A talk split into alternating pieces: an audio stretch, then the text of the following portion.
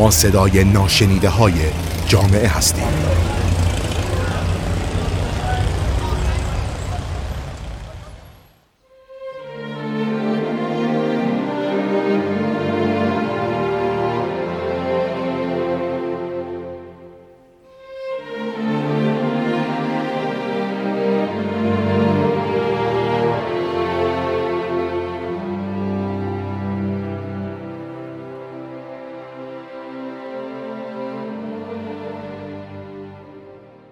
به نام خدا. در سومین قسمت از موضوع تهران و تاریخ تهران در خدمت شما هستم. در دو قسمت گذشته درباره تهران و گذشته نه چندان دور او صحبت کردیم و گفتیم تهران را اگر بخوایم تاریخش رو بررسی کنیم بدون شک باید ابتدا تاریخ ری یکی از بزرگترین و قدیمیترین شهرهای تاریخ جهان رو بررسی کنیم. بسیار به اختصار در مورد ری صحبت کردیم و درباره اینکه ری پیدایشش اوج و دوران طلایی که در تاریخ داره و افولش رو به اختصار بررسی کردیم.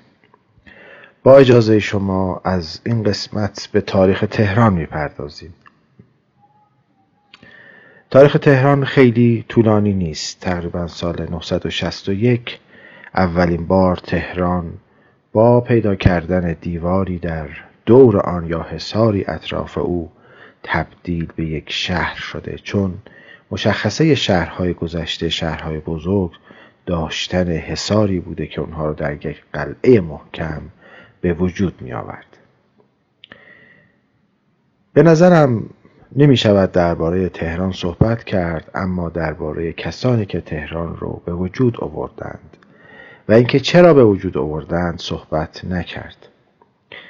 تاریخ بسیاری نکاتی رو در تاریخ های مختلف درباره پیدایش تهران گفتند.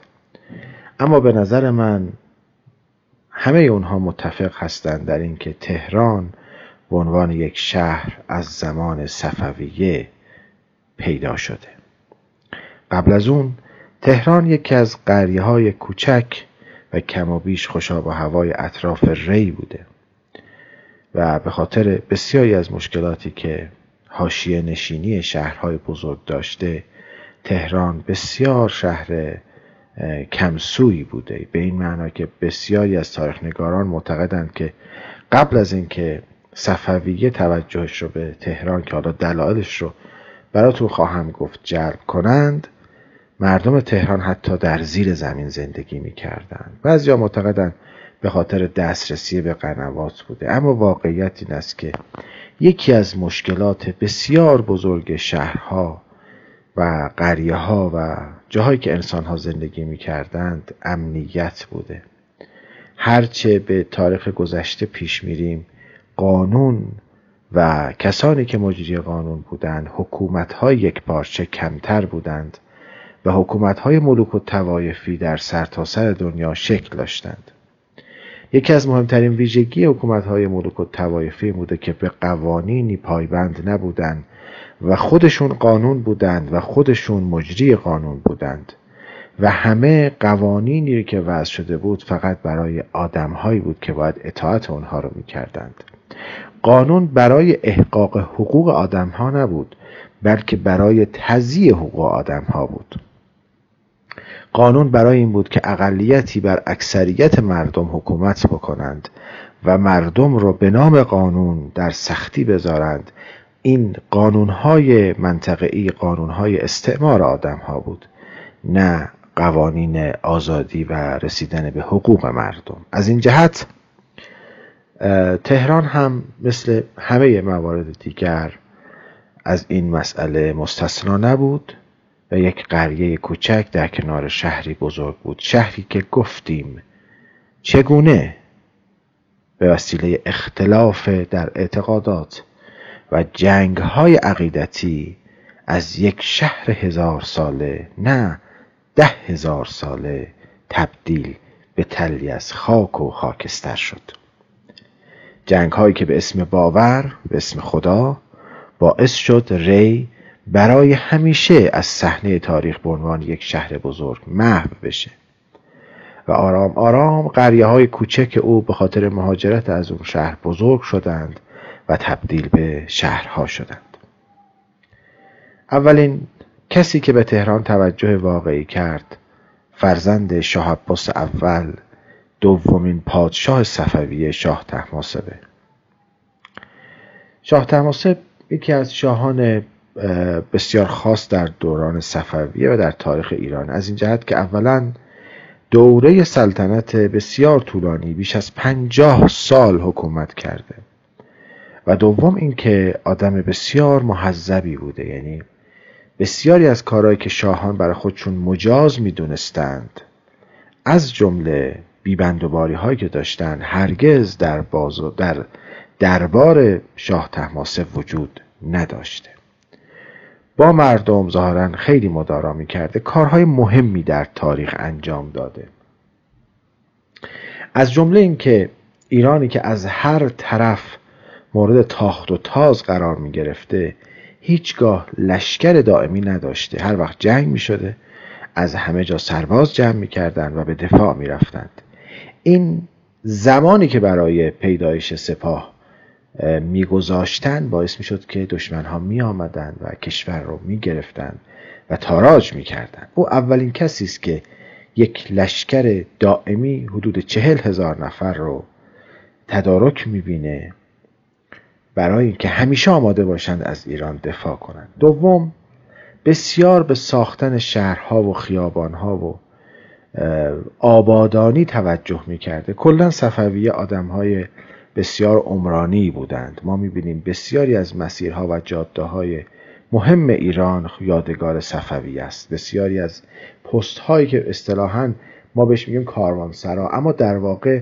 برای رفاه رفاه مسافران آبادانی تجارت و امنیت طراحی شده بود کار صفوی است در تاریخ ایران. در صنعت بسیاری از اوج و شکوه صنعت ایران در صنایع در بسیاری از موارد کار صفوی است. می‌دونیم که در دوره صفویه بسیاری از صنعتگران رو از روسیه آوردند و در یک منطقه که شبیه منطقه خودشون ساخته بودند به نام جلفا جای دادند تا صنعت رو رشد بدن. خود شاه تحماسب بسیار به هنر علاقمند بود و خودش دستی در نقاشی و شعر داشت.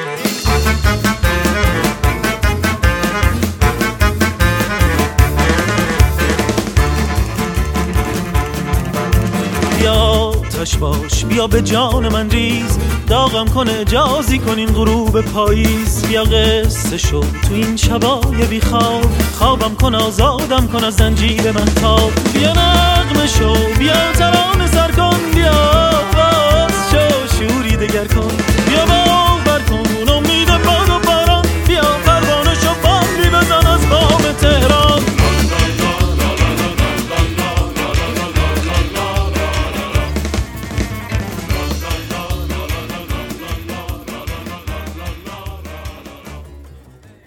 تماسب ویژگی های منحصر به فردی دارد که باید بهش بپردازیم.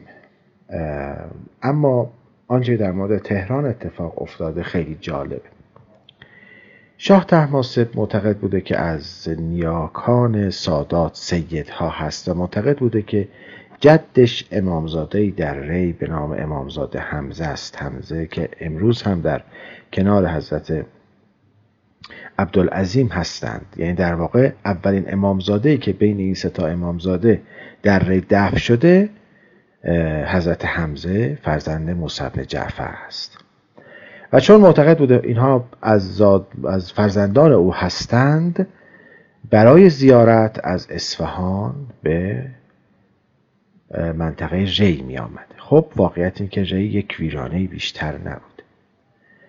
اولین بار که شاید در دوره صفویه به یک دلیلی تهران مورد توجه قرار گرفت این بود که پدر او شاه اسماعیل اول در تهران بیمار شد و مدتی اونجا بود.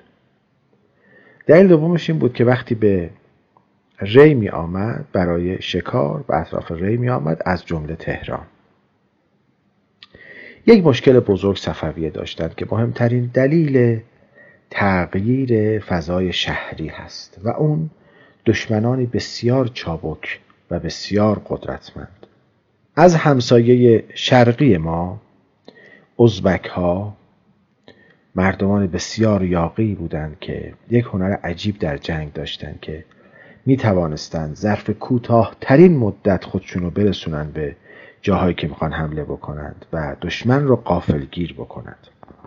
حالا بحث مفصلی داره که اگر این وقت فرصت شد براتون میگم که اینا چگونه در عرض سه روز مثلا دائم تاخت می‌کردن با تغییر اسب و غذا چجوری میخوردن ولی ناگهان خودشون رو مثلا در قزوین ظاهر می‌کردن. هیچ کس فکر نمی‌کرد که لشکر بزرگ بتونه در عرض کوتاه ترین زمان این مسافت رو طی کنه و این یه مصیبت بسیار بزرگی بود. دومین دشمن در شمال شرقی ما وجود داشت عثمانی ها که هر روز قوی و قوی تر می شدند و ما با ما هیچ میانه خوبی نداشتند. این دو دشمن کاری کرده بودند که ما هیچ وقت در آرامش نبودیم. صفویه در مقابل هر دوی اینها واقعا ایستاد. خب شاه تماسب دید از پایتخت اصفهان. اگر بخواد هر بار نسبت به این دو دشمن شمالی واکنش نشون بده زمان زیادی می‌بره. پس به این نتیجه رسید که پایتخت رو عوض بکنه پایتخت رو از اصفهان منتقل کرد به قزوین. یک بنای بسیار زیبایی هم اونجا ساخته که هنوز هست و دومین کاری که کرد به عنوان شهرهای اقماری که کمک بکنه و در واقع آرایش جنگی او رو کامل بکنه در مسیر مشهد خصوصا که ازبک ها از اون مسیر می آمدند شهر تهران رو برگزید. در یک محدوده که به اصطلاح قدیم شش هزار قدم گفتند بود یک شهری بنا کرد با 114 برج. عنوان 114 سوره قرآن. اتفاقا پای هر ستونی هم یک سوره قرآن رو دفن کرد. اینجاست که تهران یک هویت شهری پیدا کرد. چون شهری که حصار در اون دوره نداشت شهر نبود چون امنیت نبود. مهمترین عامل پیدایش شهرها در اون دوره امنیت بود. جایی که بش ازش دفاع کرد. خب تهران شکل گرفت. ما در قسمت های آینده درباره محدوده های این حصار صحبت خواهیم کرد. حصاری که به چهار دروازه مشهور ختم می شد یعنی چهار تا دروازه ورودی داشت. مثل دروازه دولت دروازه دولاب دروازه شمیران و دروازه قزوین